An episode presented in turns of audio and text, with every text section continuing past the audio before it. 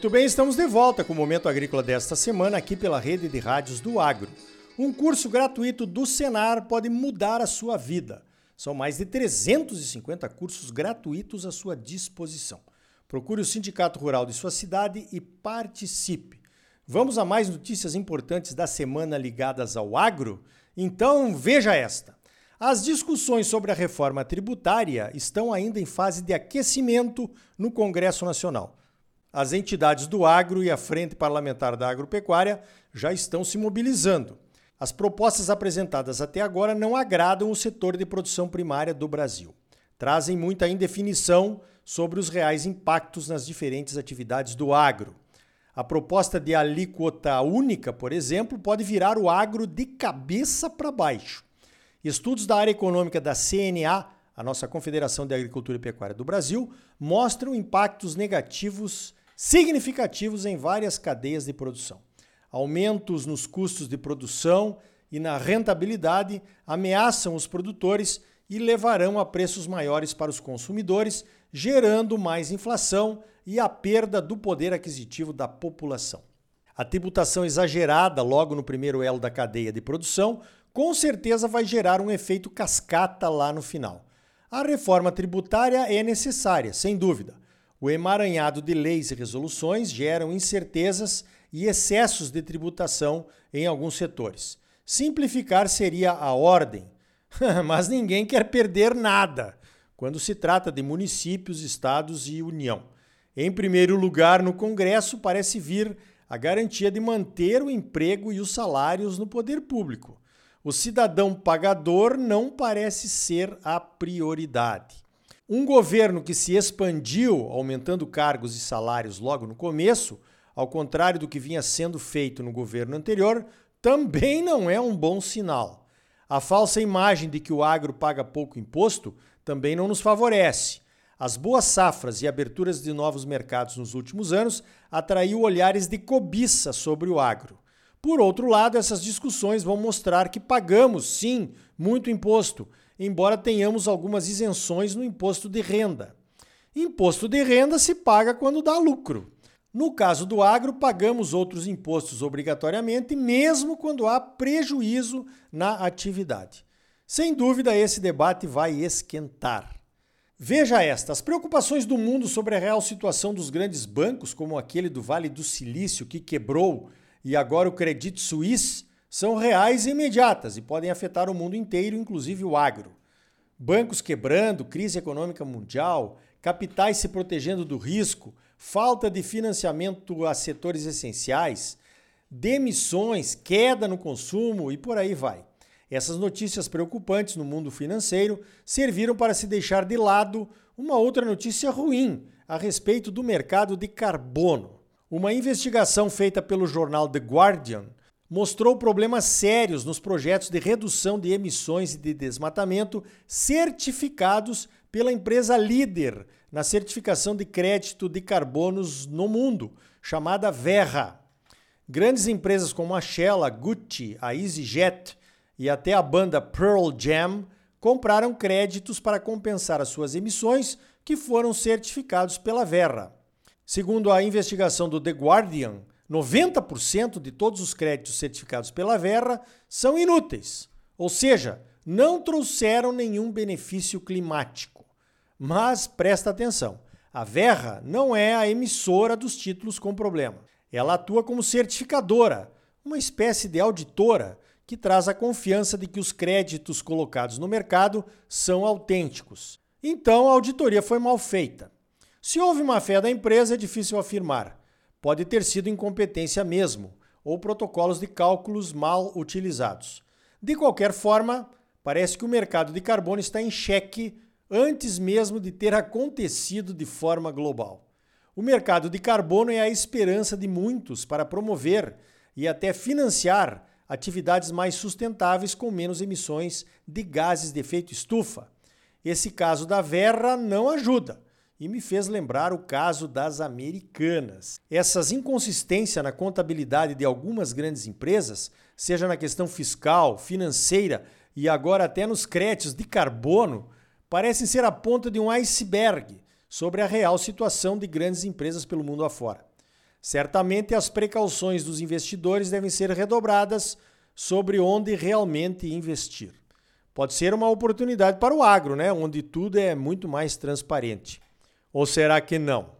Veja esta, falando em redução de emissões pelo amor ou pela dor, os eleitores holandeses, nas eleições dessa última quarta-feira, dia 15, podem ter garantido 15 cadeiras para senadores de um partido novo que organizou os protestos contra a política de redução de emissões de gases de efeito estufa do governo holandês. Esse número de cadeiras é suficiente para bloquear as votações no Senado. O governo holandês tenta implantar uma política de redução de emissões na agricultura que vai desde a redução de adubações nitrogenadas, a redução de rebanhos de leite de corte e até a compra de propriedades rurais em áreas sensíveis para tirá-las da produção. A sigla do partido, que foi fundado em 2019, é BBB, que numa tradução livre significa Movimento do Cidadão e do Fazendeiro. Seria uma associação inesperada essa do cidadão e do fazendeiro? Ou é uma nova tendência política pela racionalidade das decisões extremas, hein? Reduzir a produção de alimentos para reduzir emissões não parece ser a solução ideal.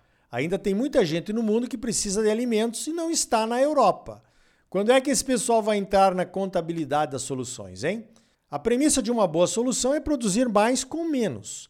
Nesse caso, pode emitir, desde que as emissões por tonelada produzida sejam menores. Isso sim faz sentido para qualquer produtor do mundo, esteja ele onde estiver. Aqui no Brasil, uma boa notícia. A senadora Tereza Cristina, ex-ministra da Agricultura, foi indicada como relatora do projeto de lei que trata do licenciamento ambiental. E a senadora Margarete Busetti, aqui de Mato Grosso, que assumiu no lugar do Carlos Fávaro, será a relatora do PL 510, que trata da regularização fundiária. Será que agora vai? Novo governo, gente nova? Vamos tocar esses assuntos que são realmente muito sensíveis para o agro. Outra boa notícia, então veja esta. O valor da produção agropecuária do Brasil pode chegar a 1 trilhão 249 milhões de reais em 2023. Esse valor, se confirmado, será o maior da história do Brasil. Esse valor é o VBP, ou valor bruto da produção, que é a soma de tudo que é produzido dentro da porteira multiplicado por um preço médio. A pecuária deve perder um pouquinho por conta da queda nos preços dos bovinos, mas a produção de grãos está compensando.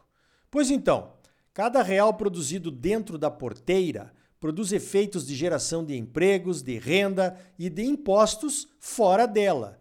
Será que é tão difícil para os governos entenderem que uma maior produção significa uma maior arrecadação e que a tributação direta sobre a produção primária inibe a produção e, por consequência, esses efeitos cascata em espiral positiva? Pois é, né? Alguém tem que falar isso para os políticos que vão votar a reforma tributária. Ainda falando um pouco de aumento de produção, a produção estimada de trigo para a safra 2023 é um novo recorde devemos chegar a uma produção total de 10,4 milhões de toneladas, segundo a Conab. Seria um crescimento de 35% em relação à safra passada, que também foi recorde. Na safra 21-22, produzimos 7,7 milhões de toneladas de trigo numa área de plantio de 2,7 milhões de hectares. A área plantada neste ano deverá crescer para 3 milhões e 100 mil hectares o final do evento Laninha pode também favorecer a safra de trigo. E assim, de recorde em recorde, o Brasil vai se tornando autossuficiente na produção de trigo, a última das grandes culturas que ainda importamos. Veja esta. Segundo a consultoria da Tagro, as vendas de soja da safra 22-23 chegaram a 33,8% da produção esperada até o dia 3 de março.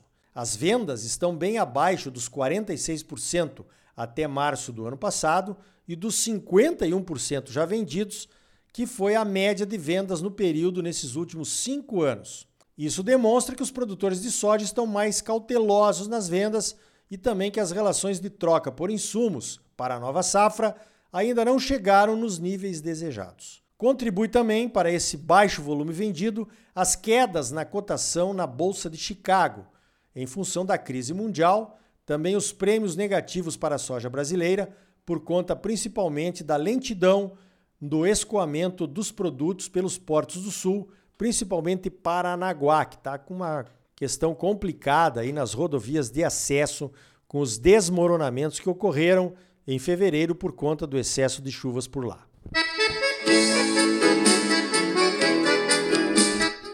Então tá aí. No próximo bloco, saiba como medidas simples podem aumentar a renda da sua propriedade e ainda melhorar a sustentabilidade da sua produção. Nosso entrevistado é o Álvaro Dili, gestor de sustentabilidade da SLC Agrícola, um dos maiores grupos agrícolas do mundo. E também o projeto Duas Safras vai de vento em popa no Rio Grande do Sul. A volta do binômio soja-trigo, trigo e soja vai ajudar o produtor, o solo, o clima e até a produção de suínos e aves do Rio Grande Amado e de Santa Catarina. O agro é a força do Brasil. O sistema sindical é a força da união dos produtores. Então participe do seu sindicato rural. Sistema Famato Senar, trabalhando para fortalecer o nosso agro cada vez mais. Senar Mato Grosso, mais de 350 cursos gratuitos à sua disposição. São gratuitos porque já foram pagos pelos produtores rurais do estado Procure o sindicato rural de sua cidade, faça um dos cursos gratuitos do Senar e comece uma vida nova. Mas agora não saia daí. Voltamos já com mais momento agrícola para você.